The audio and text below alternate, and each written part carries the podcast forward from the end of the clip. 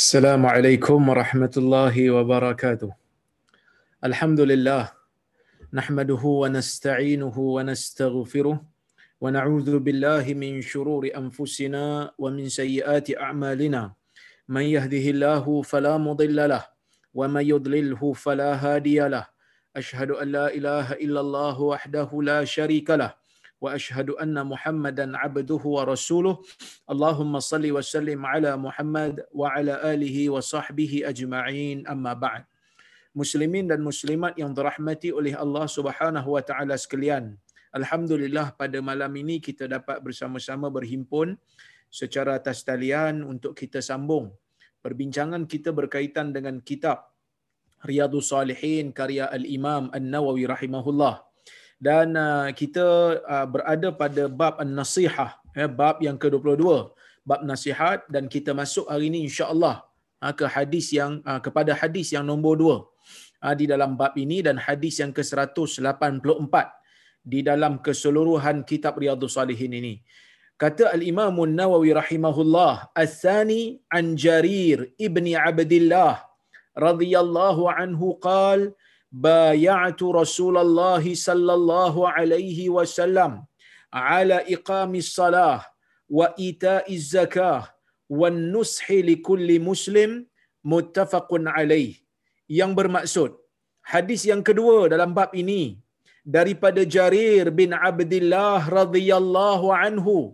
Jarir bin Abdullah ialah Jarir bin Abdullah al-Bajali seorang sahabat Nabi sallallahu alaihi wasallam yang mana masuk Islam pada tahun ke-9 Hijrah. Ha, dia masuk Islam agak sedikit lewat. Ha, yang mana pada tahun ke-9 baru dia masuk Islam. Dan Jarir bin Abdullah Al-Bajali merupakan di antara sahabat yang mempunyai wajah dan penampilan yang kacak. Sehingga ada riwayat menyebutkan dia ni merupakan Yusuf ha, bagi umat ini. Dan dia meninggal dunia pada tahun 51 Hijrah di kawasan Syam, di kawasan Syria. Jalil Jarir bin Abdullah Al-Bajali mengatakan bay'atu Rasulullah sallallahu alaihi wasallam ala iqamis salah. Aku men, aku mengadakan perjanjian. Aku melakukan perjanjian bersama dengan Rasulullah sallallahu alaihi wasallam ala iqamis salah untuk melakukan salat wa ita'iz zakah dan untuk aku membayar zakat. Aku janji dengan Nabi, setelah daripada aku masuk Islam, aku melakukan perjanjian dengan Rasulullah sallallahu alaihi wasallam untuk aku mendirikan salat, untuk aku membayar zakat dan untuk aku memberikan nasihat kepada setiap muslim. Hadis riwayat Al-Imam Al-Bukhari dan Muslim. Tuan-tuan dan puan-puan yang rahmati Allah sekalian, perjanjian ini merupakan perjanjian yang biasa dilakukan oleh sahabat-sahabat Nabi sallallahu alaihi wasallam. Seperti mana yang kita tengok dulu ah, bagi mereka-mereka yang ada mengikuti kuliah sahih Bukhari saya. Saya ada bacakan di dalam ah, sahih Bukhari di awal-awal bab awal hadis daripada Ubadah ibnu Samit yang mana dia kata bay'ana Rasulullah sallallahu ah, bay'uni ala alla tusyriku billahi syai'a Ah, Awala tasriqu wa la taznu wa la ta'tu bi buhtanin taftarunahu baina aydikum wa la wa arjulikum. Wa la ta'su fi ma'ruf wa la ta'suni fi ma'ruf. Atau kama qala Rasulullah Nabi sallallahu alaihi wasallam kata Ubadah bin Samit pernah mengadakan perjanjian bersama dengan para sahabat. Nabi mengatakan berjanji setialah dengan aku supaya kamu tidak melakukan syirik kepada Allah supaya kamu tidak melakukan perbuatan mencuri, tidak berzina, wala taqtulu auladakum, kamu tidak membunuh anak-anak kamu yang masih kecil, wala ta'tu bibuhtan, kamu tidak fitnah orang yang mana fitnah itu disebarkan oleh tangan dan kaki kamu. Dan kamu tidak mengingkari aku dalam perkara-perkara yang baik, dalam perkara-perkara yang ma'ruf. Hadis ini menunjukkan bahawasanya Nabi pernah melakukan perjanjian dengan para sahabat. Hadis Jarir ni pun sama, yang mana hadis Jarir ni Nabi sallallahu alaihi wasallam berjanji minta perjanjian daripada Jarir. Jarir ni berjanji dengan Nabi dan Nabi terima perjanjian dia. Ni perjanjian apa pula ni? Perjanjian ni tuan-tuan, perjanjian untuk meningkatkan semangat. Perjanjian untuk memberikan kita panggil motivasi golongan yang berjanji supaya meneruskan semangat untuk melaksanakan janji. Kerana bila dia janji dengan Nabi untuk mendirikan salat, dia berjanji dengan Nabi untuk membayar zakat. Sudah pastinya salat dan zakat merupakan perkara yang wajib. Tak payah janji pun benda ni wajib. Jadi apa keperluan untuk kita berjanji dengan Nabi sallallahu alaihi wasallam? Jadi jawapannya tuan-tuan ialah sebenarnya betul. Kalau tak janji pun benda ni wajib. Tetapi kenapa perlu janji? Untuk menguatkan semangat. Untuk menambahkan azam. Ha, contohlah bila masuk je tahun baru, orang kita selalu sebut, ha, saya azam tahun baru ni nak kurus. Tapi tak kurus-kurus. Tapi tak apalah tahun depan dia azam lagi nak kurus. Tapi tak kurus-kurus. Tahun satu lagi dia azam lagi. Sampai orang kata, engkau ni kena kurus. Tak payah azam-azam, kena kurus. Engkau ni tak payah azam. Engkau kena jaga kesihatan. Tapi kenapa dia berazam pada diri dia sendiri? Dia berazam kerana dia merasakan bila ada azam ni bertambah semangat dia. Bahkan perjanjian ni boleh juga dilakukan oleh ketua keluarga kepada ahli keluarganya. Ha, mari ramai-ramai anak-anak ayah apa ni semua berjanji setia. Ha, tahun ni kita akan hafal surah ni. Tahun ni kita akan hafal surah ni untuk menambahkan semangat, menambahkan azam. Siapa yang langgar kerana ada uzur, maka tidaklah menjadi kesalahan. Tetapi tetapi sesiapa yang melanggar tanpa ada uh, tanpa ada uh, apa ni tanpa ada uzur, maka dia dikira telah melanggar perjanjian yang dia buat. Kalau ditinggalkan benda wajib, benda wajib dia dah langgar berdosa tanpa uzur dan juga perjanjian pun dia dah langgar tanpa ada uzur dan dia telah melakukan dua kali kesalahan. Jadi sebab itu bila buat perjanjian ni dia menambahkan azam. Wa nushi likulli muslim dan dia janji juga pada Nabi sallallahu alaihi wasallam nak memberikan nasihat kepada setiap muslim. Cuma di sini timbul perbahasan. Dia baru masuk Islam dan dia masuk Islam agak lewat pada tahun ke-9 Hijrah. Yang mana kita tahu dalam uh, uh, tahun ke-9 Hijrah ni dah ada benda-benda lain yang wajib selain daripada salat dan zakat. Disebut salat dan zakat ni kerana biasanya memang dalam ayat Al-Quran uh, salat akan digandingkan dengan zakat. Tetapi di sana ada puasa. Di sana ada jihad. Kenapa dia tak sebut? Sebenarnya, tuan-tuan dan puan-puan rahmati Allah sekalian, kalau kita tengok pada lafaz hadis yang sama, ha, pada lafaz lain untuk hadis yang sama di dalam Musnad Al-Imam Al-Humaidi. Ha, bila kita tengok hadis yang sama dalam kitab lain. Di sana ada lafaz lain untuk hadis ni yang mana Al-Imam Al-Humaidi membawakan riwayat daripada Jarir bin Abdullah Al-Ansari Al-Bajali sorry Al-Bajali dia kata bay'atu Rasulullah sallallahu alaihi wasallam ala sam'i wa ta'ah wa iqamis salati wa ita'iz zakah wa nushi li kulli muslim. Aku berjanji setia dengan Rasulullah sallallahu alaihi wasallam untuk aku sentiasa mendengar dan sentiasa taat kepada arahan agama iaitu arahan Nabi sallallahu alaihi wasallam dan mendirikan salat membayar zakat dan memberi nasihat kepada orang muslim. Jadi bila dia kata dia berjanji untuk mentaati dan mendengar setiap arahan Nabi, maka setiap arahan Nabi yang wajib akan dilaksanakan. Termasuklah puasa, termasuklah jihad, termasuklah haji. Kenapa? Kerana benda ni termasuk di dalam arahan-arahan Nabi sallallahu alaihi wasallam dan meninggalkan benda-benda yang haram juga termasuk dalam dalam perjanjian ni. Ah benda-benda yang yang kita panggil sebagai perkara yang haram juga termasuk dalam perjanjian ini kerana ia termasuk di dalam ketaatan kepada Allah dan ketaatan kepada Rasul. Tuan-tuan dan puan-puan rahmati Allah sekalian, Syekh Mustafa Bura ketika mensyarahkan hadis ni dia kata, afadal hadis ahammiyatan nushi wat tanasuhi bainal muslimin hatta akhadha al-ahda ala iltizamihi wa bay'a ala dhalika as-sahabah radhiyallahu anhum rasul radhiyallahu anhum Rasulullah sallallahu alaihi wasallam. Dia kata hadis ini memberikan faedah. Ah, hadis ini memberikan petunjuk tentang kepentingan untuk memberikan nasihat dan kepentingan untuk nasihat dan menasihati.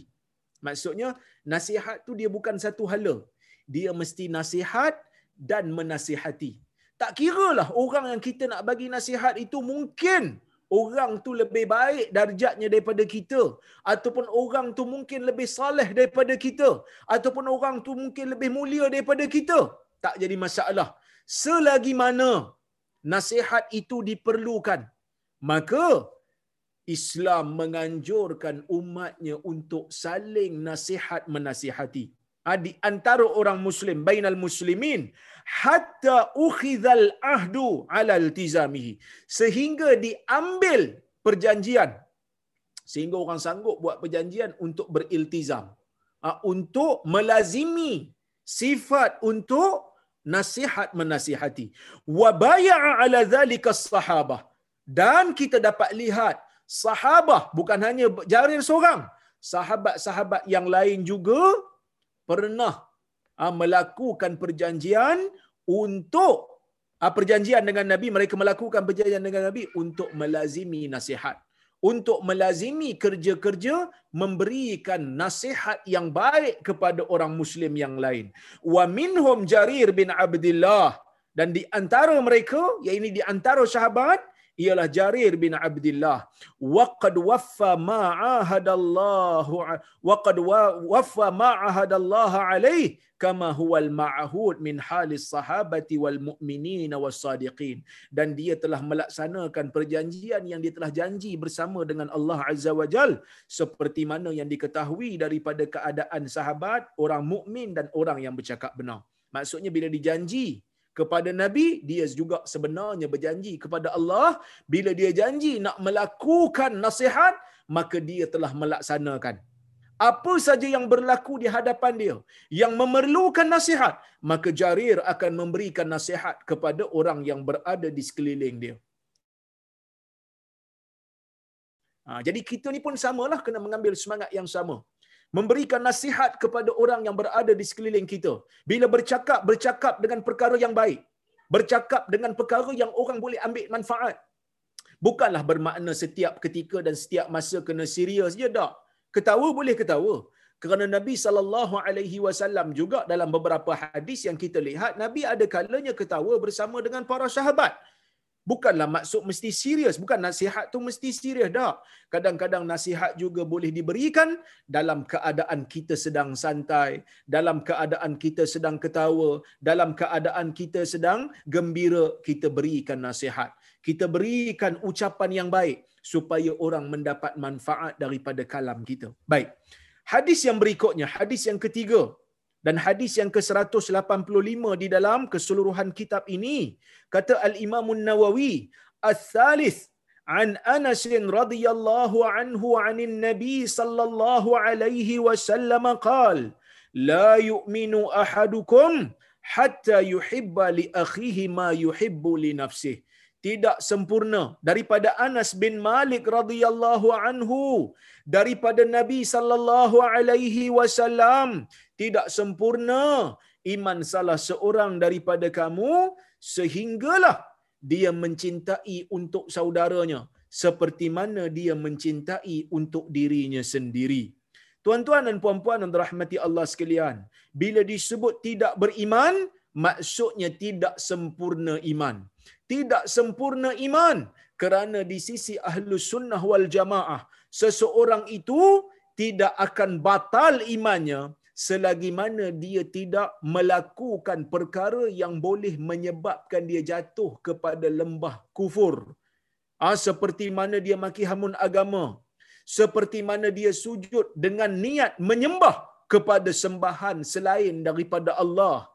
Apabila dia menghina Rasul, menghina Al-Quran dalam keadaan dia sengaja bukan mabuk dan seumpamanya, maka keadaan ini menyebabkan dia kufur. Selain daripada keadaan itu, apabila seseorang di kalangan orang Islam melakukan perkara-perkara maksiat daripada kalangan dosa besar dan dosa kecil maka dia tidak menjadi otomatik sebagai kafir sebaliknya iman dia berkurang bila kita tengok dalam hadis ada hadis nabi menafikan iman. Antaranya hadis inilah la yu'minu tidak beriman. Ada hadis nabi sebut la yazni ah, la yazni zani hina yazni wa huwa mu'min. Tidaklah beriman orang-orang yang sedang berzina itu dia tak beriman sewaktu dia berzina. Seolah-olah macam nabi menafikan menafikan iman secara mutlak sedangkan di sana ada hadis yang Nabi sallallahu alaihi wasallam menyebutkan orang-orang yang melakukan dosa besar ini ah, mereka akan dikeluarkan oleh Allah daripada neraka untuk masuk ke dalam syurga apabila dosa mereka telah habis terbakar. Apabila hukuman mereka telah selesai, maka mereka akan keluar daripada daripada neraka dan akan dimasukkan ke dalam syurga selagi mana di dalam jiwa mereka itu ada perasaan iman. Jadi macam mana kita nak faham hadis ni? Kita nak faham dengan mentakwilkannya. Macam mana kita nak takwil? Kita takwil la yakmulu imanu ahadikum. Tidak sempurna iman salah seorang daripada kamu. Habis itu kenapa Nabi tak kata tak sempurna? Kenapa Nabi kata tidak beriman? Dia macam inilah. Ya, bila kita tengok satu orang dia menzalimi haiwan. Dia siat kulit haiwan. Dia bunuh kucing-kucing jalanan. Tanpa ada sebab, tanpa ada alasan tanpa ada uzur. Maka kita pun tengok kat dia kenapa hang bunuh dia? Dia pun kata saja aku nak puas hati aku padan muka kucing ni. Sebab aku puas hati sebab aku dapat bunuh dia. Kita pun kata kat dia aku tengok hang ni bukan manusia lah dia pun tengok kita atas bawah atas bawah dia kata eh kau ni dah buta ke mata dah juling ke mata Aku kan manusia, sama macam kau. Hidung pun macam kau. Mata pun lebih kurang bentuk macam kau. Telinga pun macam kau. Aku still manusia walaupun aku menzalimi haiwan kita kata hang bukan manusia bila kita menafikan manusia pada dia tu bukan kita nak kata dia haiwan tetapi kita nak kata dia tidak bersifat dengan sifat kemanusiaan yang sempurna hilang sifat manusia dia begitu juga dalam hadis ni nabi bila kata tak beriman maksudnya bukanlah ciri-ciri orang yang beriman bukan amalan orang yang beriman apabila dia ha, selagi mana dia tak cinta untuk saudaranya seperti mana dia tak seperti mana dia cinta untuk diri dia sendiri. Maksudnya kalau dia nak jadi betul-betul beriman dengan iman yang sempurna, dia kena buang perasaan hasad di dalam ah, di dalam jiwa dia. Apa maksud perasaan hasad? Bila Nabi kata dia kena cinta untuk dia saudaranya sama seperti mana dia cinta untuk dirinya. Kalau dia sukakan kebaikan, dia kena ajak kawan dia pun dapat kebaikan yang sama.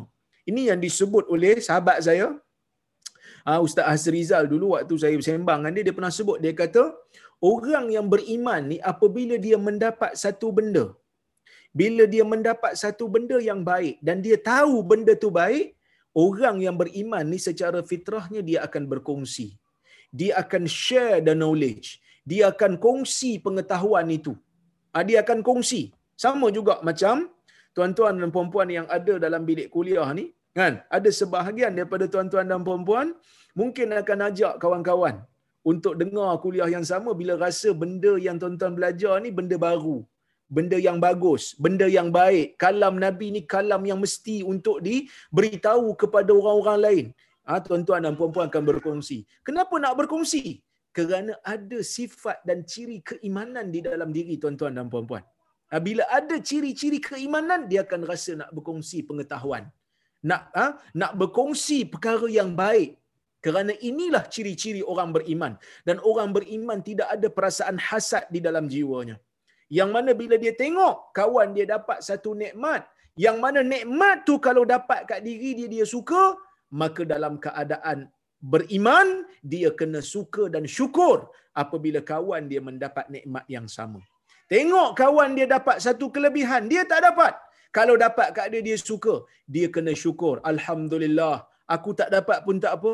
Kawan aku dapat. Oleh kerana tu, tuan-tuan dan puan-puan rahmati Allah sekalian, para ulama menggariskan beberapa faedah yang boleh kita ambil ha, di dalam hadis ini. Yang pertama, al-ukhuwatul islamiyatu bainal muslimin. Hadis ni menetapkan tentang persaudaraan sesama Islam. Persaudaraan Islam sesama orang-orang Islam ini melampaui ha, darjat hidup, melampaui kekeluargaan, melampaui ha, perbezaan bangsa. Tak kira selagi mana orang tu orang Muslim, dia dapat benda baik, kita tumpang syukur, kita tumpang suka. Dan hadis ni juga kata para ulama menunjukkan cintakan kebaikan yang ada pada orang lain menunjukkan menjadi bukti bahawasanya seseorang mempunyai iman yang sempurna. Ha, jadi kalau dia tengok orang lain dapat nikmat dia tak dapat, dia pun pergi santau orang tu dia kata kalau aku tak dapat biar sama-sama tak dapat pada muka. Kalau dia jenis santau begitu tuan-tuan, maka dalam keadaan tu dia dia telah bersifat dengan sifat yang hasad. Ataupun dia cuba untuk fitnah pula. Patutnya dia kata bukan bukan dia yang dapat patutnya aku yang dapat. Dan dalam keadaan tu tuan-tuan ha, dia telah dia telah menjadikan diri dia tewas ha, dia telah menjadikan diri dia tewas ha, dengan sifat hasad dan dengki. Oleh kerana tu hati-hati. Jadi Nabi sallallahu alaihi wasallam menyebutkan di dalam hadis ni kamu kena sayang. Nah, kamu kena sayang, kamu kena cinta. Bila mana orang lain dapat, Muslim lain dapat nikmat yang kamu suka. Tuan-tuan dan puan-puan rahmati Allah sekalian, paksa diri untuk cinta kepada sesuatu yang bila dapat kat orang lain merupakan salah satu daripada cara untuk kita membuang perasaan hasad dan dengki daripada jiwa kita. Bahkan para ulama menyebutkan kalau kita ni tengok orang lain dapat nikmat, mula ada perasaan hasad dalam jiwa, cuba buang dengan paksa diri suka bagi pihak dia dan kalau boleh muliakan dia atas nikmat yang dia bagi. Katalah tuan-tuan dan puan-puan, di kita minta naik pangkat, dia pun minta naik pangkat. Sama-sama minta. Dia dapat, kita tak dapat. Sedangkan keputusan ataupun kelayakan sama. Bahkan kita lagi senior daripada dia. Patut kita dapat dulu. Tapi dengan takdir Allah, dia dapat sebelum kita. Yang mana kalau dapat kat kita, kita suka. Kita kena tumpang gembira untuk dia. Selagi mana dia tak menzalimi kita, itu rezeki yang Allah Azza wa Jal berikan untuk dia. Jadi kita kena buang perasaan hasad. Macam mana nak buang perasaan hasad? Pertama, kena tahu perasaan hasad ni bahaya. Apabila seseorang bertindak sama ada dengan lidahnya ataupun dengan ah, dengan tangannya dia dia orang kata apa dia berusaha untuk memburukkan kawannya untuk bertindak atas hasad sebab dia tak dapat apa yang kawan dia dapat maka dalam keadaan tu dia telah berdosa itu yang pertama yang kedua kena ingat hasad ni bahaya hasad ni berdosa hasad ni sifat mazmumah itu yang pertama yang kedua tuan-tuan kita kena muliakan dia, paksa diri muliakan dia. Kita kata kat dia, ni, hang naik pangkat kan? Tak apa. Aku nak ucap tahniah, aku belanja makan malam ni. Ah, walaupun di sudut hati kita rasa macam alangkah baiknya kalau aku dapat nikmat yang sama. Tapi kita paksa diri. Tak apa. Dia dapat, kita kena happy sebab dia sedara Islam kita. Mungkin dia boleh buat lebih baik daripada kita bila dia pegang jawatan ni. Contohnya, bila dia ada di tempat ni, bila dia ada di posisi ni. Dan cuba pujuk jiwa tuan-tuan. Dengan kata, Allah ah, mungkin belum bagi pada aku benda ni kerana aku belum bersedia untuk terima nikmat ni. Kerana kita kena yakin dan percaya, Allah tak bagi semua benda yang kita nak. Sebaliknya Allah bagi apa yang kita perlu. Ha, ini benda yang penting. Kadang-kadang kita nak satu benda, Tuhan tak bagi. Dan kita pun pelik, kenapa Tuhan tak bagi? Bila kita semak mungkin bila kita muhasabah oh patutlah Tuhan tak bagi. Sebab apa Tuhan tak bagi? Sebab benda ni kalau Tuhan bagi pada waktu ni kat kita mungkin tak bagus untuk kita. Mungkin kita akan lupa diri. Mungkin kita akan ujub. Mungkin kita terlalu sibuk sehingga terabai keluarga dan seumpamanya. Jadi kita kena pasang niat dalam jiwa Allah Azza wa Jal sekali-kali tidak menzalimi hambanya yang mukmin. Allah Azza wa Jal akan sentiasa memelihara orang mukmin seperti mana kata Umar bin Abdul Aziz apa kata Umar bin Abdul Aziz wallahu yatawalla salihin Allah sentiasa menguruskan doa orang-orang yang soleh Ya Allah sentiasa menguruskan doa uh, urusan orang-orang yang soleh. Jadi sebab itu Allah Taala mungkin dia tak bagi apa yang kita nak tapi dia bagi apa yang kita perlu. Dan tuan-tuan amalkanlah benda ni. Di lepas salat tuan-tuan selain daripada tuan-tuan dan puan-puan istighfar, selain daripada tuan-tuan dan puan-puan ucapkan Allahumma antas salam wa minkas salam tabarakta ya dzal jalali wal ikram selain daripada tuan-tuan ucap la ilaha illallah wahdahu la syarikalah lahul mulku wa lahul hamd yuhyi wa yumit wa huwa ala kulli syai'in qadir. Tuan-tuan baca lafaz zikir ni Allahumma la mani'a lima a'tait wa la mu'tiya lima mana'at wa la yanfa'u dzal jadd minkal jadd saya selalu ingatkan kepada diri saya kepada tuan-tuan yang biasa mendengar kuliah saya. Mungkin ada di kalangan tuan-tuan yang pernah dengar pun zikir ni. Yang mana zikir ni elok dibaca setiap kali lepas salat fardu. Yang mana Nabi sallallahu alaihi wasallam membacanya bagi lepas setiap salat Nabi baca. Allahumma la mani'a lima a'tait. Wahai Tuhan, tidak ada penghalang bagi apa yang kau nak bagi. Wala mu'tiya lima mana'at.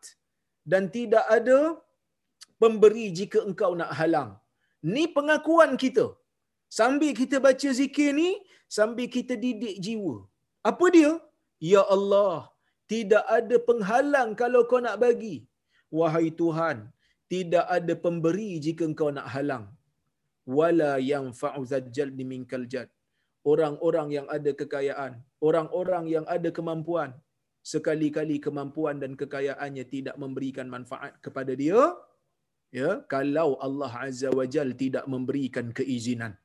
Jadi tuan-tuan, benda ni benda yang sangat penting untuk didik jiwa. Benda ni benda yang sangat penting untuk sedarkan kita. Kita hasad macam mana pun kalau Allah telah tentukan ia bukan milik kita. Ia bukan hak kita, ia bukan rezeki kita. Maka tak guna kita berusaha dengan melakukan dosa untuk mendapatkan benda yang sama. Pujuk jiwa aku tak dapat benda ni. Ha, nanti Allah Ta'ala akan berikan yang lebih baik. Insya Allah Allah Ta'ala berikan yang lebih baik. Kita yakin dan percaya bila Allah Ta'ala uji kita di sini, sekat kita mungkin dengan apa yang kita nak Tuhan tak bagi. Sabar tuan-tuan. Sambil doa, sambil merintih pada Tuhan. Kita minta kepada Allah untuk memberikan ganti yang lebih baik. Insya Allah kebaikan akan datang. Siapa sangka tuan-tuan dan siapa duga ketika mana Nabi sallallahu alaihi wasallam keluar daripada kota Mekah. Nabi menyebutkan dalam hadis riwayat Al-Imam Tirmizi, Nabi sebut kepada Mekah waktu Nabi nak keluar, Nabi paling semula ke Mekah. Nabi kata engkaulah sesungguhnya engkaulah bumi yang paling aku cinta. Yang paling aku cinta pada jiwa aku engkau. Kalau tidak kerana kaum kau menghalau aku keluar, aku tidak tinggal engkau. Maka bila Nabi sampai ke Madinah bersama dengan para sahabat, para sahabat pun tinggalkan. Tinggalkan bumi Mekah walaupun bumi Mekah pada masa itu mereka suka. Abu Bakar sehingga demam.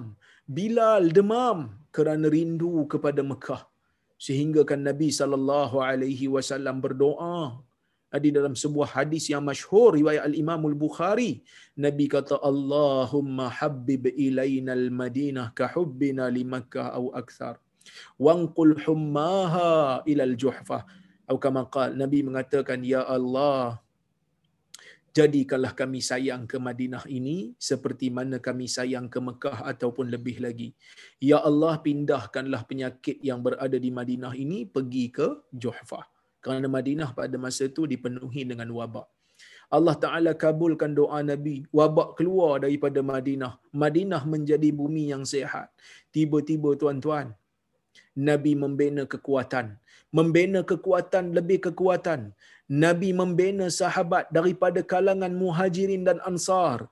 Nabi berjaya menyatukan kedua kaum ini dan akhirnya Nabi membawa kekuatan. Nabi membawa tentera mengalahkan orang-orang Mekah yang walaupun pada awalnya menghalau nabi yang walaupun pada awalnya mereka menindas nabi dan para sahabat tetapi kali ini ketika nabi datang ketika nabi sallallahu alaihi wasallam datang pada tahun ke-8 hijrah membawa kekuatan dan membawa tentera nabi berjaya membuka kota Mekah. Dan pada waktu itulah ah, pada waktu itu Nabi sallallahu alaihi wasallam tunduk di atas pelana tunggangannya. Kerana Nabi sallallahu alaihi wasallam bersyukur ah, bersyukur kepada Allah sesuatu nikmat yang tidak pernah ah, diimpikan dan difikirkan. Tiba-tiba diberikan oleh Allah kepada orang-orang Islam. Menguasai kota Mekah.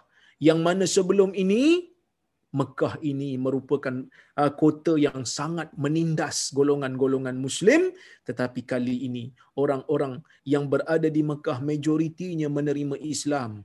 Dan berhala-berhala semua dicucikan daripada Kaabah. Kaabah telah menjadi bumi tauhid. Mekah telah menjadi asas kepada ibadah tauhid iaitu ibadah haji dan umrah. Dan Mekah Masjidil Haram menjadi masjid yang paling mulia, yang paling bernilai salat di dalamnya. Tuan-tuan, ini merupakan di antara sejarah yang kita kena ambil manfaat daripadanya dan kena ambil ha, kena ambil semangat. Bila Allah tidak memberikan kita dengan sesuatu, kita sabar dan kita tenang kerana mungkin kebaikan akan datang. Mungkin kebaikan akan datang selepas daripada itu. Yakin dan percaya dengan janji Allah, kita hanya yakin kita hanya percaya Allah akan memberikan kebaikan kepada kita. Walaupun dalam bentuk yang kadang-kadang kita tak suka. Tetapi di sebalik daripada tu akan ada hikmah. Sama jugalah macam kuliah kita pada malam ini. Siapa sangka dan siapa duga. Saya pun tak sangka tuan-tuan. Ha, tiba-tiba saya boleh berkuliah hanya daripada dalam bilik. Dan suara saya sampai ha, ke Jerman, suara saya sampai ke Belanda, suara saya sampai ke Spain, suara saya sampai ke Kuala Lumpur, ke Johor dan seumpamanya. Saya tidak begitu sangka. Walaupun kalau nak berkuliah di tempat-tempat terbuka, bukan semua negeri terima saya. Kerana mungkin ada sebahagian yang tak suka dengan cara saya ataupun tak suka saya menyampaikan hadis-hadis Nabi SAW ataupun mungkin ada yang termakan fitnah. Kita sabar. Ah, kita sabar kerana kita tahu apabila kita bercakap sesuatu tidak lain melainkan hanya mengharapkan keredaan Allah Allah taala akan memberikan Allah taala akan memberikan ganti. Allah taala akan memberikan jalan yang lebih baik jalan yang tidak kita sangka-sangka. Jadi sebab itu tuan-tuan sabar. Tak dapat kepada kita no problem no big deal.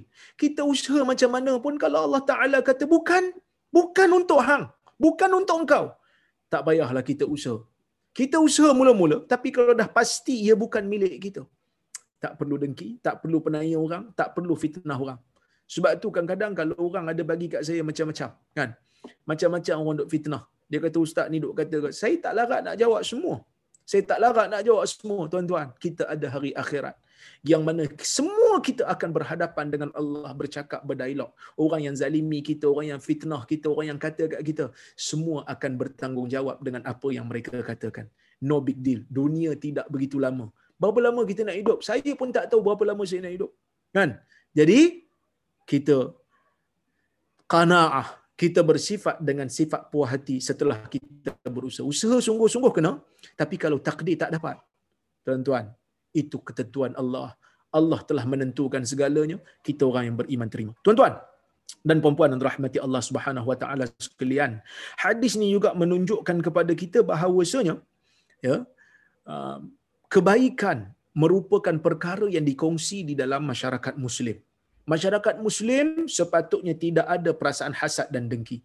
Masyarakat muslim sepatutnya meraihkan saudara-saudara yang lain yang menerima kebaikan yang sama. Dan hadis ini juga membuktikan kepada kita iman itu bertambah dan berkurang.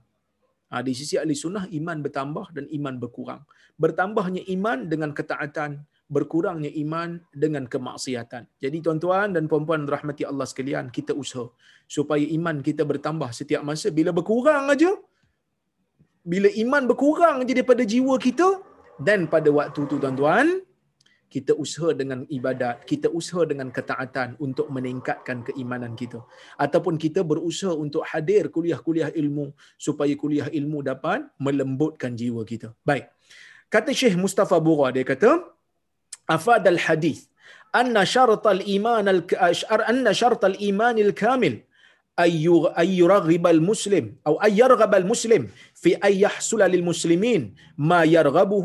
muslimin ma yarghabuhu wa yahwahu li nafsihi min al khairat wat ta'at ويسعى جهده لتحقيقه ومن ضرورات ذلك أن يبذل أن يبذل النفس النصح لهم ويرشدهم إلى ما فيه نفعهم yang bermaksud hadis ini menunjukkan bahawasanya di antara syarat iman yang sempurna ialah seorang muslim akan suka apabila terhasil bagi orang muslim yang lain perkara yang dia suka dia kena suka kalau benda tu dia suka kalau dapat kat dia dia kena suka kalau dapat kat muslimin lain.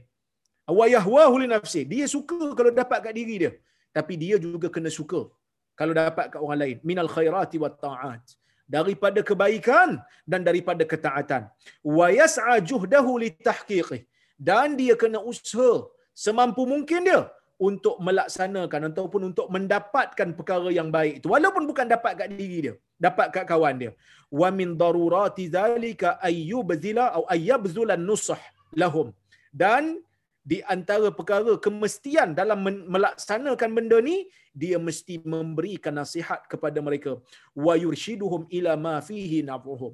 Dan dia kena memberikan panduan kepada orang muslim yang lain. Apa-apa perkara ya apa-apa perkara yang yang ada manfaat bagi diri mereka hadis walau annal muslimina tamassalu hadzal hadis syarif wa tabaquhu fi hayatihim al-'ammah wal khassah latabaddalat ahwaluhum ila quwwah wa 'izzah wa su'dat dia kata kalaulah orang muslim ni dapat melaksanakan hadis yang mulia ini dan mereka dapat melaksanakan dalam kehidupan mereka yang umum ataupun yang khusus sudah pastinya keadaan mereka akan berubah. Ah, kepada kekuatan dan kemuliaan dan juga kepimpinan. Maksudnya kita ni yang kita jadi lemah ni tuan-tuan, yang kita boleh jadi lemah ni sebab kita ni ada perasaan hasad sesama kita, sebab kita ada perasaan dengki. Daripada perasaan hasad dan dengki itulah ha, lahirnya lahirnya perpecahan, lahirnya benci membenci. Ya, baik. Jadi tuan-tuan kata Syekh Mustafa Bura lagi.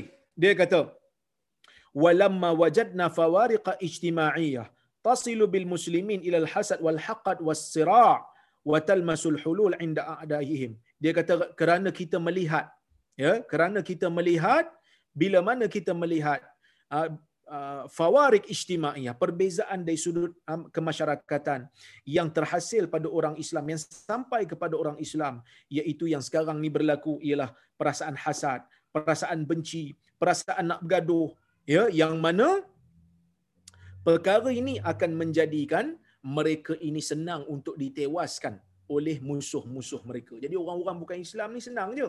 Dia nak bagi kita ni lemah, dia nak bagi kita ni kalah, dia nak bagi kita ni tewas, maka uh, dia bagi kita ni berpecah belah sesama kita. Ha, eh?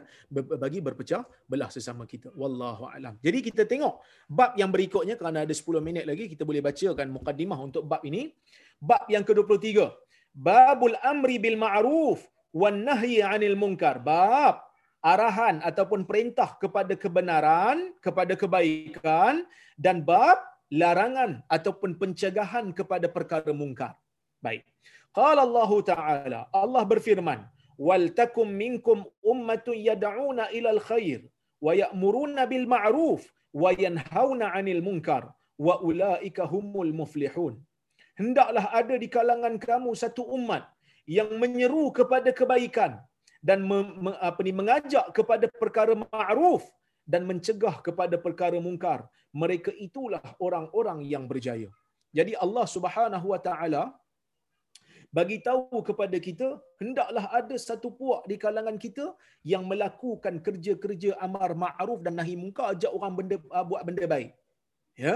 Ah, ini benda yang disebut oleh Allah syarat untuk berjaya mesti melakukan kerja amar ma'ruf dan nahi mungkar. Tak boleh untuk diabaikan benda ni. Allah berfirman lagi, wa qala ta'ala, kuntum khaira ummatin ukhrijat linnas ta'muruna bil ma'ruf wa tanhauna 'anil munkar.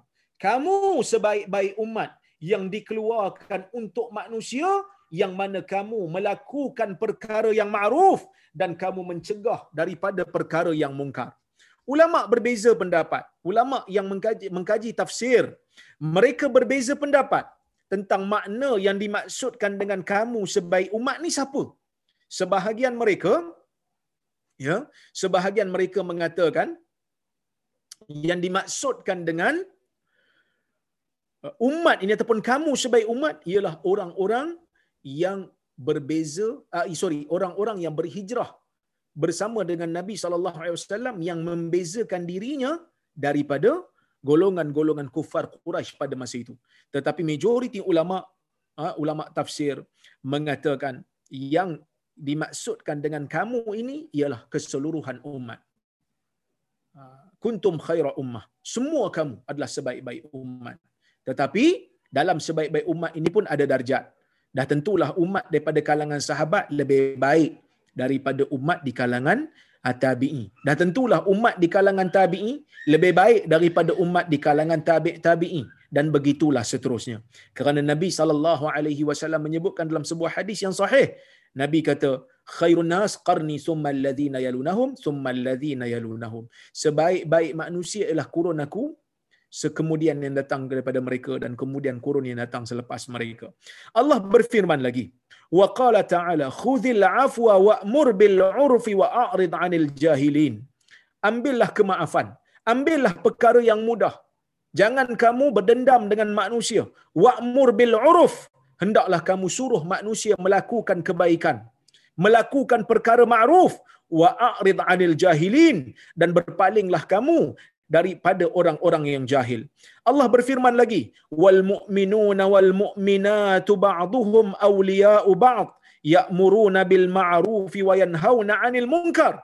Orang-orang mukmin, lelaki dan perempuan itu sebahagian mereka adalah pembantu kepada sebahagian yang lain. Maksudnya orang mukmin ni sebahagian mereka adalah pembantu kepada sebahagian yang lain jadi kita kena bantu orang Islam lah terutama pada perkara yang kita mampu. Ya, baik. Ya'muruna bil ma'ruf selain daripada mereka membantu dari sudut fizikal, membantu dari sudut kita panggil harta benda, mereka juga kena bantu orang muslim yang lain dari sudut melakukan kerja amar ma'ruf dan nahi mungkar. Apa perkara ma'ruf? Perkara ma'ruf ni perkara yang syarak bagi tahu ia baik. Apa perkara mungkar? Perkara mungkar ni syarak bagi tahu ia jahat. Benda baik kita galak orang buat, benda jahat kita cegah orang buat. Baik. Allah berfirman lagi, wa qala ta'ala, lu'ina alladhina kafaru min bani Israel ala lisan Dawud wa Isa bin Maryam. Lu'ina alladhina kafaru min bani Israel ala lisan Dawud wa Isa bin Maryam. Zalika bima asaw wa kanu ya'tadun. Kanu la yatanahawna 'an munkarin fa'aluhu labi sama kanu yaf'alun yang bermaksud dilaknat orang-orang kafir daripada kalangan Bani Israel di atas lidah Daud dan Isa anak Maryam. Maksudnya Allah Taala bagi tahu kepada kita, golongan Bani Israel ni ada yang dilaknat. Apa maksud laknat? Mereka yang dijauhkan daripada rahmat Allah. Sebab apa? Sebab apa Nabi Daud dan Nabi Isa bagi tahu Allah melaknat sebahagian daripada mereka? Allah Taala kata zalika bima zalika bima asaw wa kanu ya'tadun. Kerana mereka ini melakukan penderhakaan. Kerana mereka ini melakukan maksiat ya. Wa kanu ya'tadun. Dan mereka ini melakukan kemelampauan ya. Ha, maksudnya Allah Taala bagi tahu kat kita di antara sebab laknat turun kepada orang-orang ahli kitab daripada kalangan Yahudi disebabkan mereka ini ha, melakukan ataupun mempunyai kesalahan di sisi Allah. Ya, di sisi Allah iaitu mereka melakukan kemelampauan dan penderhakaan. Satu lagi yang mereka buat menyebabkan mereka dilaknat. Kanu la yatanahawna am munkarin fa'alu. Mereka juga tidak mencegah perbuatan mungkar yang dilakukan oleh sebahagian mereka. Labi sama kanu yaf'alun. Itulah seburuk-buruk perkara yang mereka lakukan. Ha, seburuk-buruk yang mereka lakukan. Tuan-tuan dan puan-puan yang dirahmati Allah Subhanahu wa taala Ini benda yang Allah Taala bagi tahu kat kita supaya kita beringat. Supaya kita umat yang marhumah, umat yang dirahmati oleh Allah dengan pelbagai kelebihan, kita kena kita kena apa ni jaga-jaga, kita kena sedar, kita kena selalu muhasabah diri supaya tak terlupa. Okey? Kemudian Allah berfirman lagi. Wa qulil haqqu min rabb wa qulil haqqa min rabbikum. Berkatalah yang benar daripada Tuhanmu. Faman syaa'a falyu'min wa man syaa'a falyakfur. Berkata benarlah daripada Tuhanmu kerana kebenaran tu datang daripada Allah.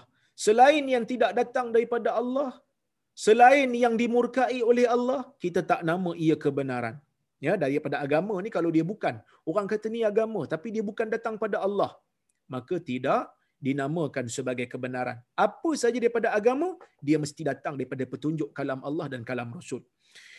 Faman syaa'a falyu'min. Siapa nak maka berimanlah. Wa man syaa'a falyakfur. Siapa nak maka kufurlah. Tuan-tuan, jangan sekali-kali dok faham ini adalah ayat pilihan yang kita boleh pilih salah satu. Nak jadi mukmin pun okey, nak jadi kufur pun okey. Nak jadi mukmin pun okey, nak jadi orang kafir pun okey. No. Bukan itu maksud ayat ni. Bahkan kalau kita tengok daripada pangkal ayat ni Allah Taala bagi tahu. Allah Taala kata berkata benar daripada Tuhan. Cakap yang betul. Kerana Allah Taala menjelaskan tentang dalil-dalil kewajipan iman, tentang dalil-dalil kewajipan untuk kita mentaati Allah dalam setiap perkara ni sangat jelas. Mentauhidkan Allah dalilnya sangat jelas. Maka Allah Taala memberikan tahdid, Allah Taala memberikan ancaman dan amaran. Jika kamu nak beriman, beriman. Jika kamu tak nak kafir. Tapi hati-hati. Ah, itu maksudnya. Contohnya kita dah bagi bukti macam-macam dekat kawan kita, dia still lagi beragu-ragu kita kata, hmm, suka hati hang lah, hang nak percaya ke, hang tak nak percaya lantak ke hang. Ha, serupa macam tu lah. Lebih kurang dia punya uslub, ah, dia punya gaya bahasa. Sebab itu, kata Ibn Kathir di dalam tafsirnya, waktu dia mentafsirkan hadis ni, dia kata, وَلَيْسَ فِي قَوْلِهِ فَمَنْ شَاءَ فَلْيُؤْمِنْ وَمَنْ شَاءَ فَلْيَكْفُرْ الْإِذِنْ فِي كِلَ الْأَمْرَيْنِ وَإِنَّمَا ذَلِكَ تَهْدِيد وَوَعِيدٍ ha? عن اختيار الكفر بعد البيان yang bermaksud. Ibn Kasir kata bukanlah di dalam kata kata-kata Allah siapa nak maka beriman siapa nak maka kufur itu bukan bermakna keizinan untuk memberi izin. Pilih salah satu daripada dua. Itu bukan pilihan. Itu bukan ayat yang menunjukkan orang boleh pilih nak jadi mukmin ke nak jadi kafir. Tidak. Wa inna mazalika tahdid. Tetapi yang dimaksudkan daripada ayat ni ialah ancaman. Wawa'id dan juga uh, kita panggil uh, ancaman dan juga amaran. Ya, amaran dan ancaman kepada mereka-mereka yang memilih kekufuran setelah datangnya kepada mereka itu penjelasan yang sempurna daripada Allah bahawasanya Allah merupakan satu-satunya Tuhan yang layak disembah. Allah Subhanahu wa taala berfirman lagi, "Anjayna alladhina yanhauna 'anis su wa akhadna alladhina zalamu bi'adzabin ba'is bima kanu yafsukun." Kami selamatkan mereka-mereka yang melakukan kerja nahi, melakukan kerja pencegahan daripada perkara dosa. Wa akhadna alladhina zalamu bi'adzabin ba'is dan kami mengambil orang-orang yang zalim dengan azab yang sangat pedih dengan apa yang mereka lakukan iaitu dengan perkara-perkara fasik perkara-perkara derhaka yang mereka lakukan. Jadi tuan-tuan, dalam ayat ni Allah Taala nak bagi tahu ah, kewajipan untuk melakukan kerja amar ma'ruf dan nahi mungkar. Bila nampak perkara mungkar adalah kewajipan kepada umat Islam seluruhnya untuk melakukan kerja-kerja ini. Sesiapa yang tidak melakukannya, bahkan kalau seluruh umat meninggalkan perkara ini, maka akan datang kepada mereka bala bencana dan akan terkena pada mereka semua. Jadi tuan-tuan, insya-Allah pada kuliah yang akan datang saya akan sambung untuk membaca hadis di dalam bab ini insya-Allah iaitu bab amar ma'ruf dan nahi mungkar. Ya, jadi saya rasa cukup sekadar tu untuk malam ini. Insya-Allah uh, kita tengok kalau-kalau ada soalan ataupun komentar ataupun kalau tuan-tuan nak buka mikrofon nak berinteraksi pun tak ada masalah boleh ya. Baik.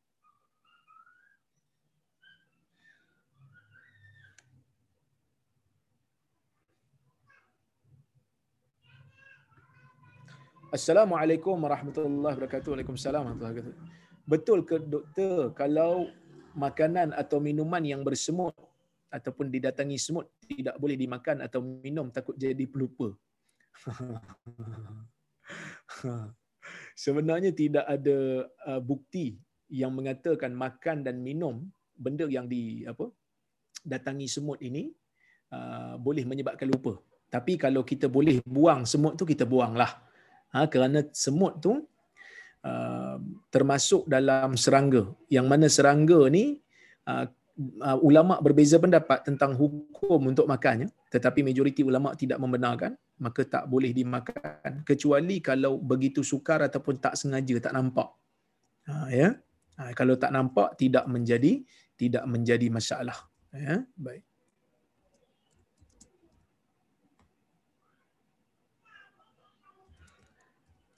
Okey. So jelas ya, maksudnya tak tak adalah uh, dalil khusus mengatakan lupa tu. Sama jugalah macam makan kepala ikan kan. Makan kepala ikan orang kata lupa. Tapi sebenarnya tak ada pun. Okey je makan kepala ikan, tak lupa-lupa pun kan. Ha, jadi tidak menjadi masalah. Ada pun semut yang memang dah mati dalam gula umpamanya, yang mati dalam makanan, dia tidak menajiskan makanan tu. Kerana apa? Kerana semut ni dia tak berdarah dia tak ada darah yang mengalir.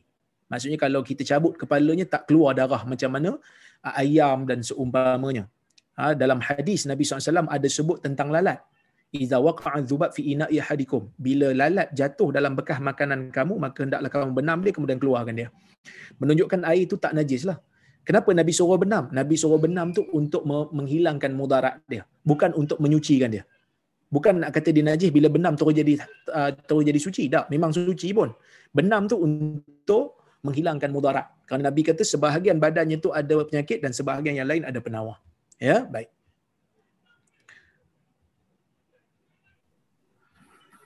Jadi maksudnya kalau kita boleh asingkan, kalau kita boleh asingkan uh, semut tu daripada makanan, kita asingkan.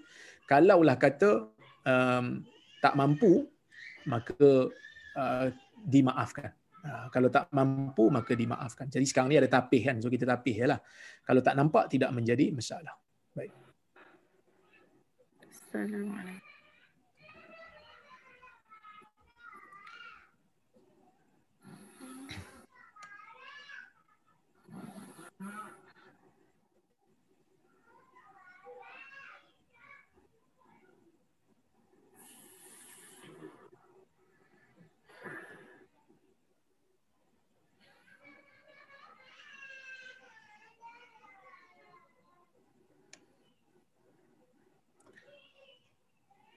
Assalamualaikum warahmatullahi wabarakatuh. Jika satu pasangan itu nikah dengan wali hakim atas sebab wali enggan dengan ibu bapa si perempuan tidak merestui perkahwinan tersebut, apa yang boleh dinasihatkan kepada si perempuan itu memandangkan redha Allah bergantung pada redha ibu bapa? Dan adakah uh, perkahwinan itu akan penuh dengan penderitaan kerana tidak mendapat restu ibu bapa? Memang ulama berbincang tentang isu uh, wali yang enggan ni. Kalau wali enggan ni bila? Bila wali tidak ada alasan yang syar'i. Apabila seorang uh, perempuan mendapati ada pasangan yang layak untuknya yang sekufuk dengannya dan wali itu uh, menghalang tanpa ada sebab yang syar'i. Kalau dia halang disebabkan akhlaknya yang buruk pegangannya yang tidak betul ataupun disebabkan kerana dia ni fasik maka itu tak dinamakan wali enggan. Tapi bila sampai kepada hakim memang betul-betul wali enggan dan wali, uh, wali hakim menikahkan dia yang mana setelah siasatan dibuat terutama macam Malaysia ni lah. So kita yakin dengan undang-undang Malaysia ni enactment Malaysia ni kalau katalah dia bernikah dengan wali hakim ha, yang yang sah ha, bukan sindiket maka perkahwinan itu sah. Cuma macam mana ibu apa yang tak restu ni kita usahalah ha, dengan mengambil hatinya menghantar hadiah kepadanya bawa cucu kepadanya. Ha, kerana mungkin dengan bawa cucu ni mungkin orang-orang tua ni akan lembut sikit akan sayang kepada cucu. Ataupun ha, kita berikan hadiah pada hari hari-hari istimewa untuk dia hari anniversary dia ke kan? Kita berikan hadiah kita berikan ucapan ah, kita ah, sentiasa berkhidmat di rumah dia kemaskan rumah dia ataupun kemaskan halaman rumah dia. Dan jangan lupa untuk berdoa kepada Allah untuk buka pintu hati dia supaya memaafkan kita. Ya baik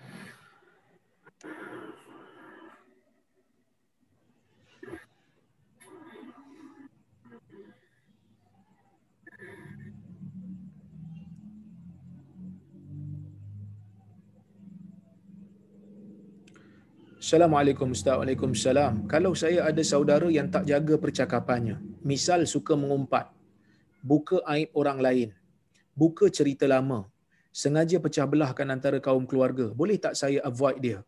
Dah nasihat dan tegur berapa kali, tapi dia anggap diri dia cukup warak dan tak boleh menerima nasihat. Macam mana hukumnya? Ini kira putuskan silaturahim ke? Okey. Tuan-tuan, para ulama berbincang tentang hukum uh, mengulang nasihat bagi orang yang melakukan kesalahan yang sama dan kita percaya ia tidak memberi manfaat.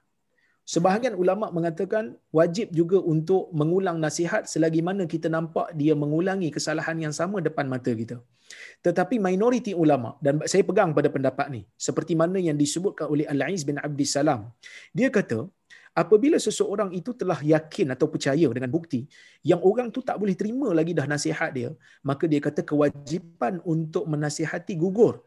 Tetapi Ha, tetapi sunat tetap sunat untuk kekal menasihati dia. Cuma kalau katalah kita percaya dengan kita avoid dia, kalau kita percaya, kalau kita campur dengan dia menyebabkan kita akan terikut dengan dia ataupun kita akan menjadi jahat macam dia, maka tak ada masalah untuk kita hadkan hubungan dengan dia. Bukan putuskan silaturahim sampai kita ni boykot dia boykot orang ni boleh kalau kita percaya dengan boykot tu memberikan kesan. Tapi kalau dia pun tak tahu kita boykot dia, maka kita kita janganlah terlalu rapat dengan dia. Seperti mana ada hadis Nabi wasallam yang mana uh, Nabi cerita tentang seorang yang membunuh 99 nyawa bila dia nak bertaubat dia tanya orang yang soleh orang tunjuk pada dia kaki ibadat dia tanya boleh tak dia taubat dia dah bunuh 99 orang orang tu kata tak boleh dia bunuh orang tu sampai 100 Lepas tu dia tanya lagi mana orang nak uh, nak tanya untuk dia nak taubat. Baru dia jumpa dengan orang alim, orang alim tu bagi tahu dia dia boleh taubat. Tetapi dia kena pindah daripada tempat dia, jangan kembali ke bumi dia kerana itu bumi yang bumi yang jahat. Menunjukkan kalau orang tu akan menyebabkan kita menjadi jahat, kita boleh hadkan pergaulan dengan dia. Ha, tapi kalau kita mampu nak nasihat, kita nasihat. Tidak menjadi tidak menjadi masalah. Uh, doktor tolong ulang zikir tadi atau tolong tuliskan. Okey, saya ulang. Ha, nanti boleh tengok rakaman kalau tak sempat. Allahumma la mani'a lima a'tait wa la mu'tiya lima mana'at. Allahumma la mani'a lima a'taita wa la mu'tiya lima mana'ta wa la yanfa'u dhal jaddi minkal jadd. Ah, ya, saya carikan.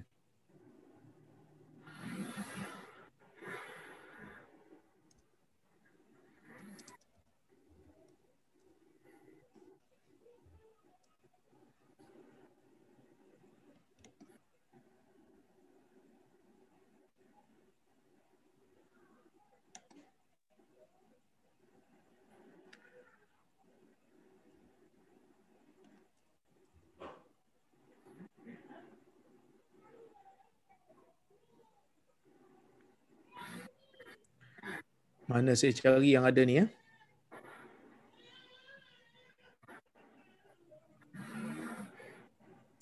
Saya carikan dia punya yang ada baris. Kejap. Semua ni tak ada baris pula ni.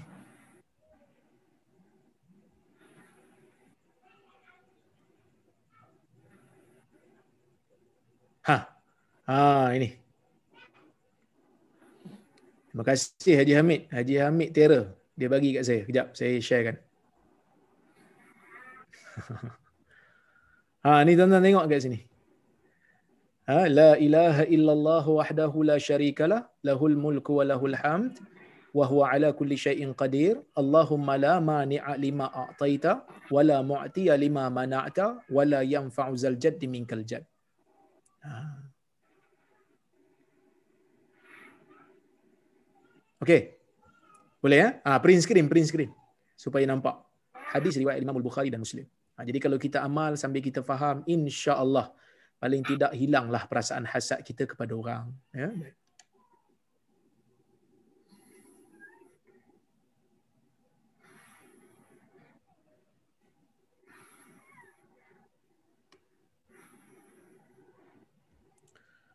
Okey.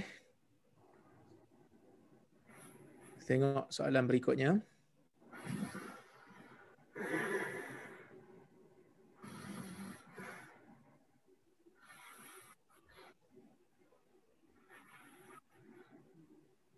Banyak soalan ni. Saya pilih-pilih lah ya. Banyak sangat ni.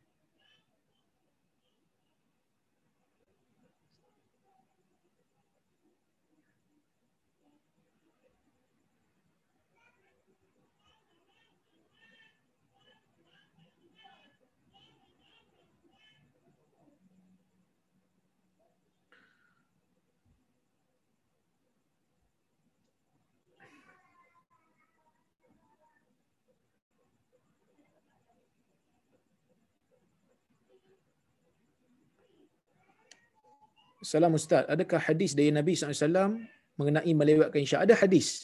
Ada hadis daripada Nabi SAW yang sahih. Nabi SAW menyebutkan, Laula an asyukka ala ummati la amartuhum bi ta'khiril isya ila sulusil lail. Kalau tidak kerana aku menyusahkan umat aku, aku akan suruh mereka melewatkan isyak sehingga sepertiga malam. Jadi Nabi, di hayat Nabi, kalau para sahabat berkumpul uh, lewat, maka Nabi akan melewatkan isyak sehingga ke sepertiga malam kalau para sahabat Nabi berkumpul awal, Nabi akan salat awal. Yang paling pentingnya, kita salat berjemaah di masjid. Ha, salat berjemaah di masjid. Jadi kalau lah kata kita boleh lewatkan sehingga sepertiga malam, kita lewatkan. Ha, tapi kalau katalah sepertiga malam tu kita salat bersendirian, sedangkan awal waktu kita boleh salat berjemaah, kita salat awal lah. Ya, baik. Assalamualaikum. Bagaimana pula dengan makan organ dalam haiwan? Ada hadis yang melarang. Dalam riwayat Nabi sallallahu alaihi wasallam menyebut walaupun sebahagian mengatakan ia riwayat yang mauquf daripada sahabat tetapi ia sahih. Ia sahih. Dikatakan uhillal uhillat lana mitatan wa daman. Ah, dihalalkan kepada kita dua jenis darah, ah, dua jenis bangkai dan dua jenis darah. Apa dia? Yang pertama asamaku wal jarat. Ikan dan juga belalang dan satu lagi ah, al-kabid wa tihal. hati dan juga limpah. Jadi hati dan limpa ni memang boleh dimakan. Tidak menjadi masalah halal. Ya, selagi tidak memudaratkan apa ni apa ni badan kita lah. Ya, tak memudaratkan fizikal kita maka tidak masalah.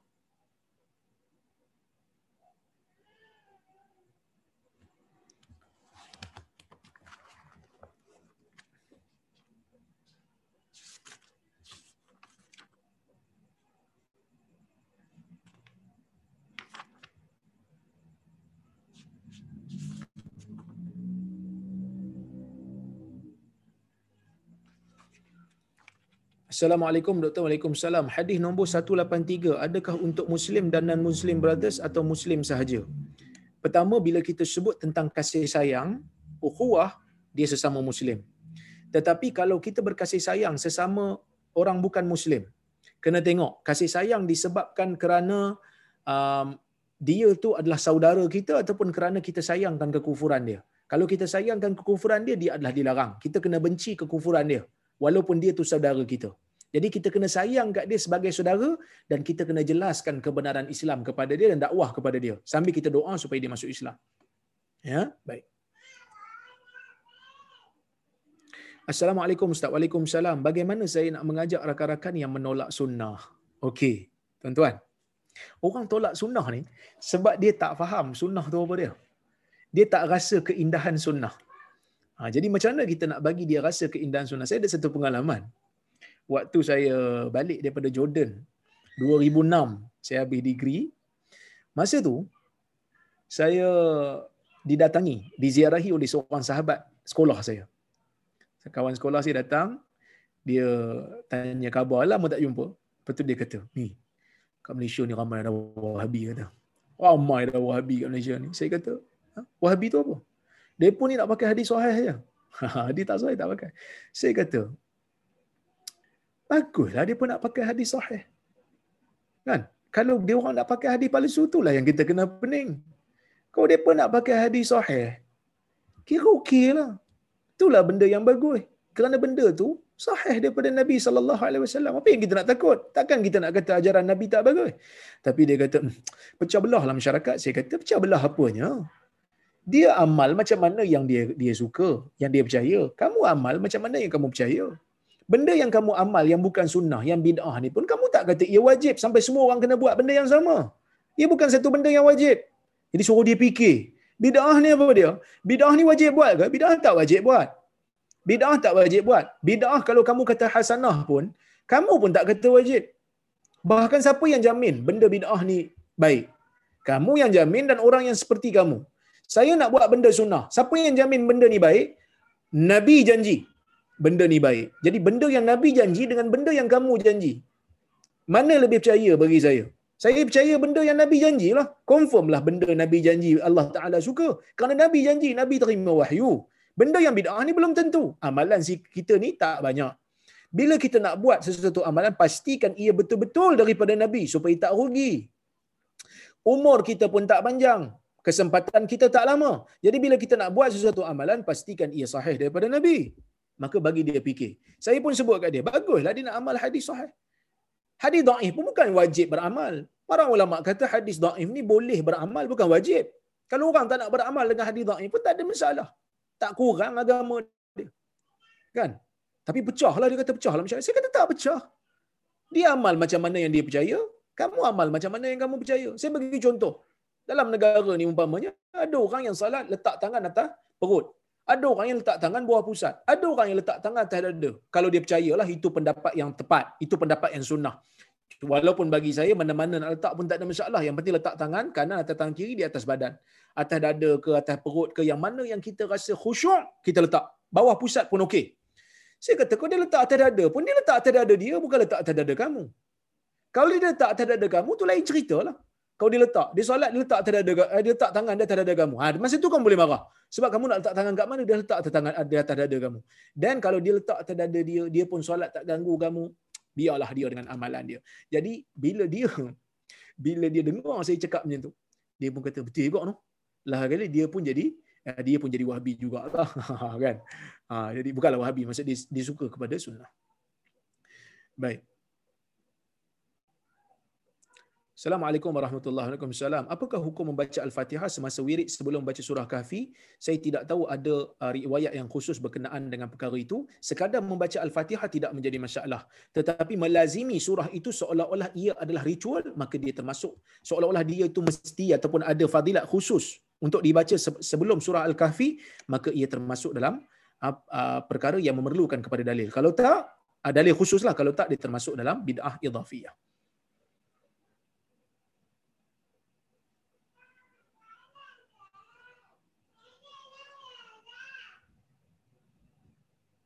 Assalamualaikum warahmatullahi wabarakatuh. Doa yang kita baca sebelum bagi salam, lepas solat, sebelum bagi salam, lepas solat.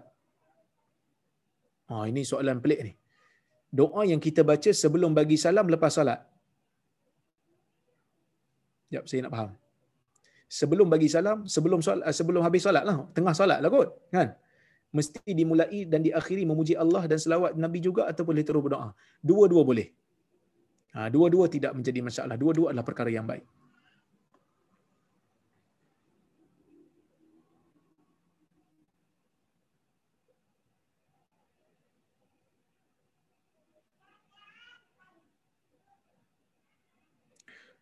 Waalaikumsalam warahmatullahi Surah Al-Kahfi memang sunat dibaca pada malam Jumaat dan hari Jumaat. Manakala surah Yasin dibaca pada malam Jumaat ada riwayat tetapi kesemuanya tidak sahih. Ha, manakala bacaan surah Al-Mulk apa yang dibaca pada setiap malam sebelum tidur yang merupakan uh, pembebasan daripada azab kubur yang ni uh, ulama berbeza pendapat. Sebahagian mengatakan hasan dan sebahagian mengatakan dhaif kerana sanad dia terputus. Maka ada dua pendapat dalam dalam isu ni. Baik